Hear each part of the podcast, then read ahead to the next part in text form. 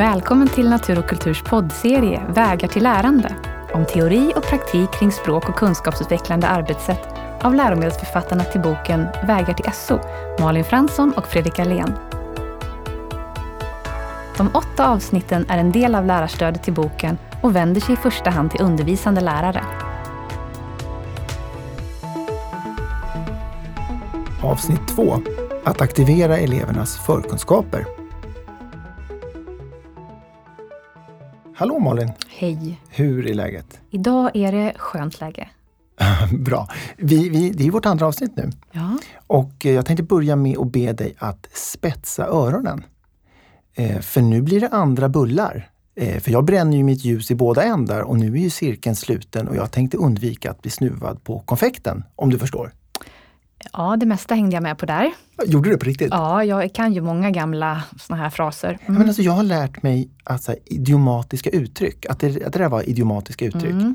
Och jag, eh, jag tänker att det där måste vara helt omöjligt för de flesta att förstå. Men du fattade?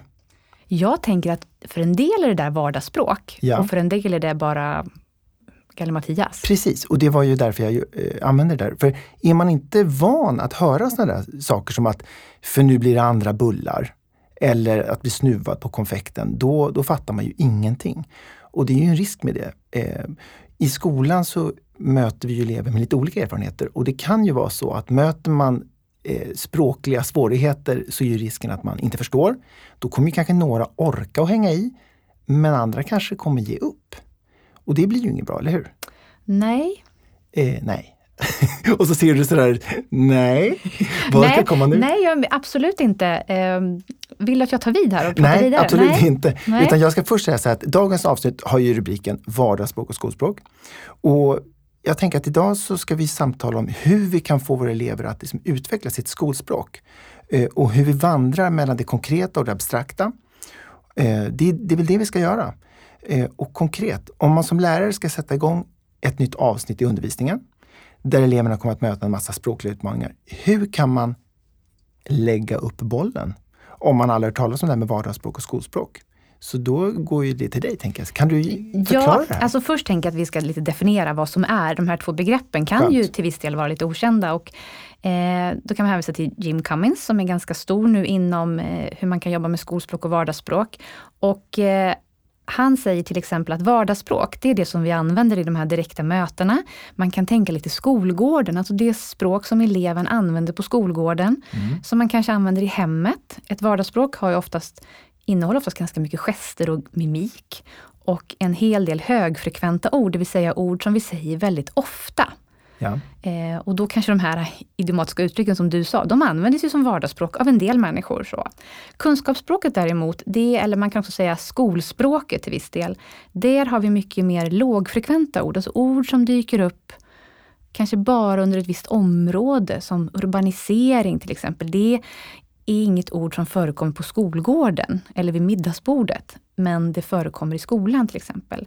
Eh, oftast har de här orden en så kallad nominali- nominalisering, att det är samman, man har lagt ihop flera ord till ett ord. Alltså verb har blivit ett substantiv till exempel. Att, att flytta till staden blir urbanisering. Eller så. De har också hög densitet, det vill säga att de har mycket information i sig. Eh, om man tänker på ord som migration, urbanisering och så vidare, det ligger ju mycket information i de orden helt enkelt. Så det är det som skiljer de två åt kan man säga, först. Just det. Eh, och man går tillbaka igen till Jim Cummings så pratar han om att effektiv undervisning, där handlar ju om att man aktiverar elevens befintliga kunskap, det vill säga deras kopplingar till deras liv. Eh, och det ligger också lite i någonting som handlar om att det handlar dels om att aktivera förkunskaper, aktivera erfarenheter och gå via kanske deras vardagsspråk, ord som de ofta använder. Det ligger också någonting annat i det och det handlar om att man bekräftar elevens erfarenheter eller man bekräftar elevens identitet pratar man om också då. Att visa att det du vet är viktigt nu när vi ska komma in i ett nytt arbetsområde. Just men, men förstår jag det fel eller är det ungefär så här då? Att vardagsspråket, det är det språket som naturligt kommer till oss när vi kanske inte har gått på djupet inom ett ämnesområde. Alltså vardagsspråket är det vi använder. Men i skolan ska vi lära oss eh, nya saker, ganska abstrakta saker och då behöver vi tillägna, tillägna oss ett, ett skolspråk. Ja, eh, Och då handlar det liksom om att utveckla språket? Ja.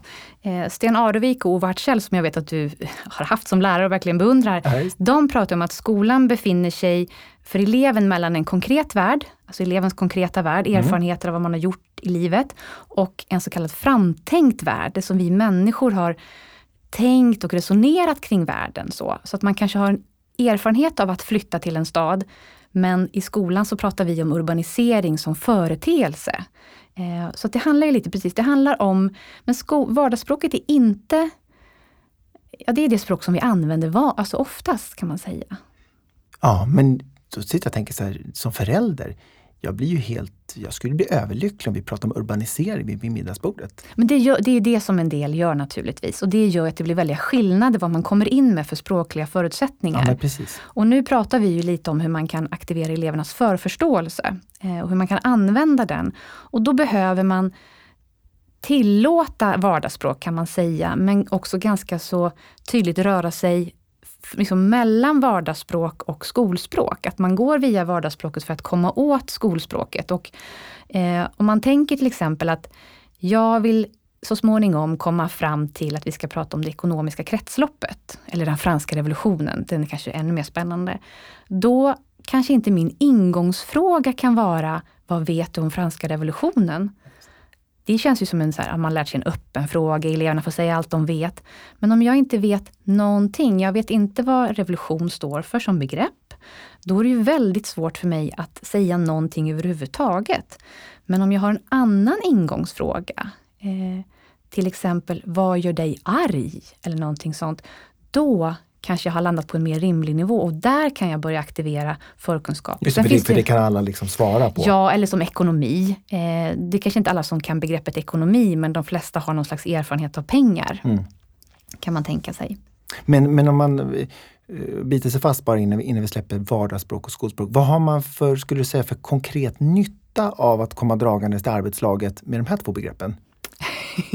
Ja, dels kan man ställa sig vad man Förutom för... att man känner sig lite duktig. Ja, nej men det, därför att man behöver skolspråket. Eh, Ja. det, det behövs för att kunna resonera och tänka utifrån det som vi har i skolan helt enkelt. Vi behöver kunna resonera utifrån konsekvenser, orsaker och då behöver vi förstå om begreppen. Konsekvenser och orsaker till exempel. Så det handlar ju om att vi använder ett kunskapsspråk för att vi ska kunna börja begripa och begripliggöra världen kan man säga. att Vi har ju vi måste börja använda orden som en slags tankeredskap. De hjälper oss att tänka på olika sätt. Så att man kan mer ställa sig frågan, men varför ska vi hålla på att lära eleverna massa komplicerade ord? Och eleverna kan nog ibland känna så, men varför säger du varför säger du ekonomi? Varför säger du inte bara pengar?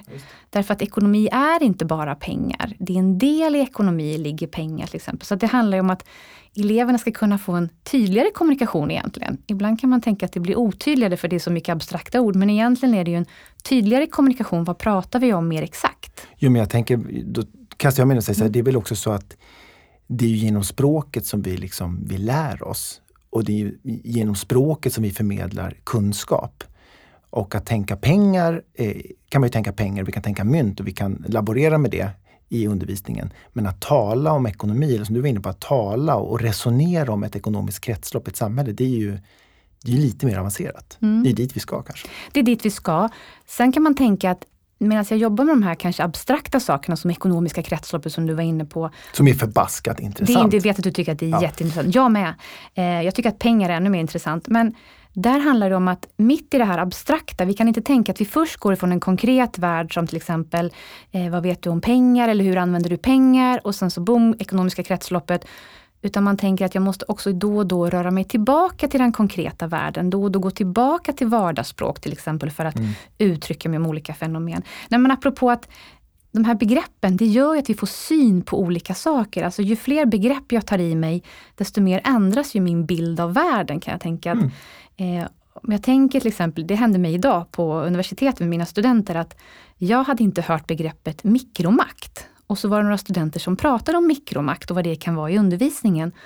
Och då var det så häftigt, för plötsligt började jag ju tänka på hur elever kan visa mikromakt, till exempel genom att hosta för att visa någon slags, jag gillar inte riktigt dig, så jag hostar jättemycket på den här lektionen. Ja, men det där är jätteroligt, vilket bra exempel.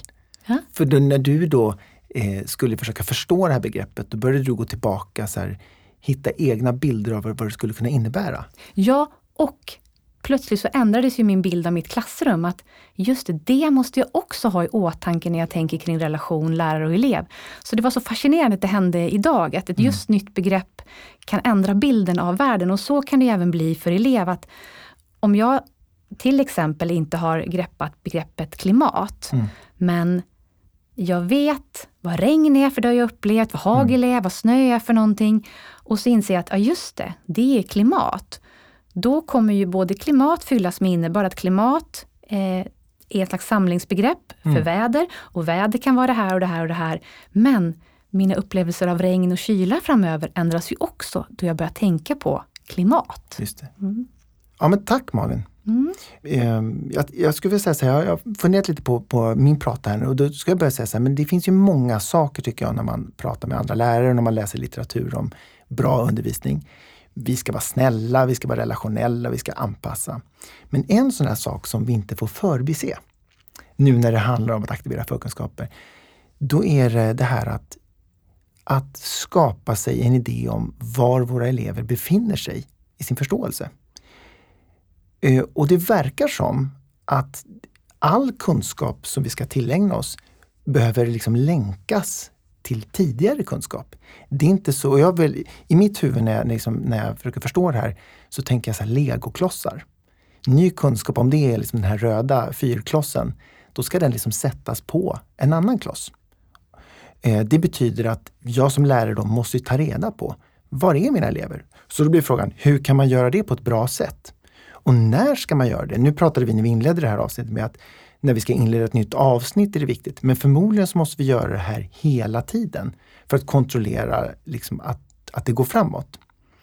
Så vad har liksom eleverna för med sig in i klassrummet? Och jag tänkte på sån här, eh, ett konkret, annat konkret exempel. Att, låt säga att man ska spela badminton och så är, har du aldrig gjort det förut. Och sen så tar jag dig till en badmintonhall och så, så håller jag fram ett badmintonracket och säger så här, varsågod. Förmodligen, även om du aldrig spelar badminton, så kommer du ta om handtaget. För du har säkert haft något annat sånt där handtag tidigare. Så det är min erfarenhet. Och så håller jag fram den här fjädern och så tänker jag, en fjäder, ska man slå på en sån? Borde det inte vara en boll? För det är ju sånt där, det är strängar och grejer. Så även där tar man med sig. Och för att du ska liksom bli en duktig badmintonspelare, om jag har ambitionen att nu lära dig lite badminton, då får jag ta reda på, oj, hur, eh, hur ska jag tänka kring Malin? Vi kanske inte ens ska stå på varsin sida om nätet. Vi kanske ska börja med att vifta lite i luften. Det måste jag ju bilda min uppfattning om, för annars är risken att jag lägger undervisningen på alldeles för hög nivå.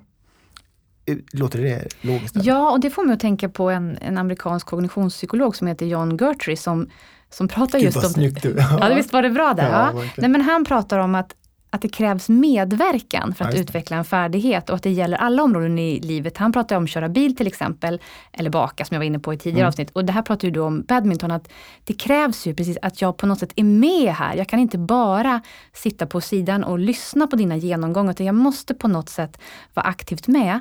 Sen krävs det också, precis som i alla så bilkörning, badminton, att det finns någon slags grundläggande lektioner mm. där du också går igenom att ja, men du kan tänka på det här, det här är reglerna, de här rutorna betyder det här och så vidare. Men att det just är att det krävs en medverkan, att jag känner att jag från början är med utifrån det jag kan nu. Mm. Eh, och då ska jag också säga så här att ett bra knep då som jag, vi vill slå ett slag för här, det är ju att använda e, de andra eleverna som resurser.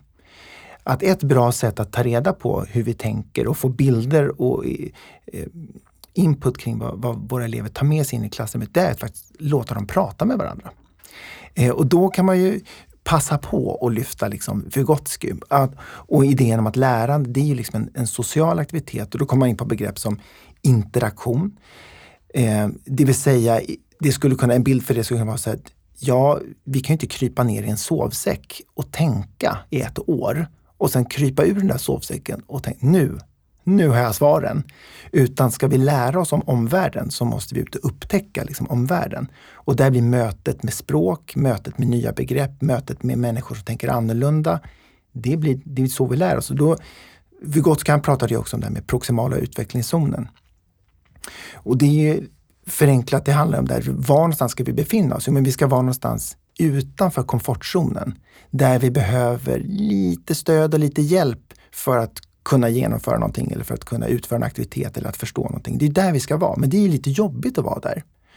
Det finns en svensk som heter Anders eh, K Eriksson som eh, har forskat på det här med experter och liksom de som blir grymma på att spela fiol och de som eh, blir jätteduktiga på kvantfysik och schack och allt vad det är. Och han har ju sett att när man befinner sig i den zonen, när man är där, det som kännetecknar det, och han använder begreppet deliberate practice, det, det är väldigt inspirerat av liksom Vygotskys tankar.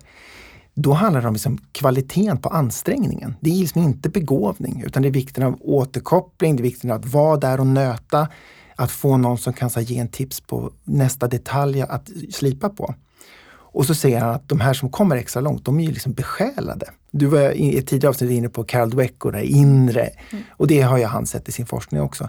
Men det som är roligt, det är att det verkar handla om att ta ett steg till hela tiden. Och då blir det viktigt att ha koll på vad befinner jag mig just nu i min kunskap och vad blir nästa steg? Så det tror jag får bli liksom avslutningen att ska vi få elever att ta ett steg till så måste vi lägga oss vid en, vad är de? Hur tänker de? Och då finns det en massa roliga sätt att ställa de här frågorna. Ja, men vi kan titta på bilder tillsammans. Vad ser vi på bilderna? Är det någon som varit med om det här förut? Någon som har känt eller sett eller gjort någonting eh, som, som påminner om det här? Det kan vi dela och då får vi liksom bevis för, okej, okay, det är där de är. Då blir, då blir det nästa fråga så här. Mm. Låter det okej? Okay, ja, men det låter klokt skulle jag säga. Och jag tänker också att det kan handla om att skapa gemensamma upplevelser ibland. Men vi kommer nog in på mer saker om effektivt lärande framöver. För i nästa avsnitt så ska vi ju prata lite kring det här med centrala begrepp. Det blir ju också intressant. Tack Malin! Ha det Tack. bra! Hej!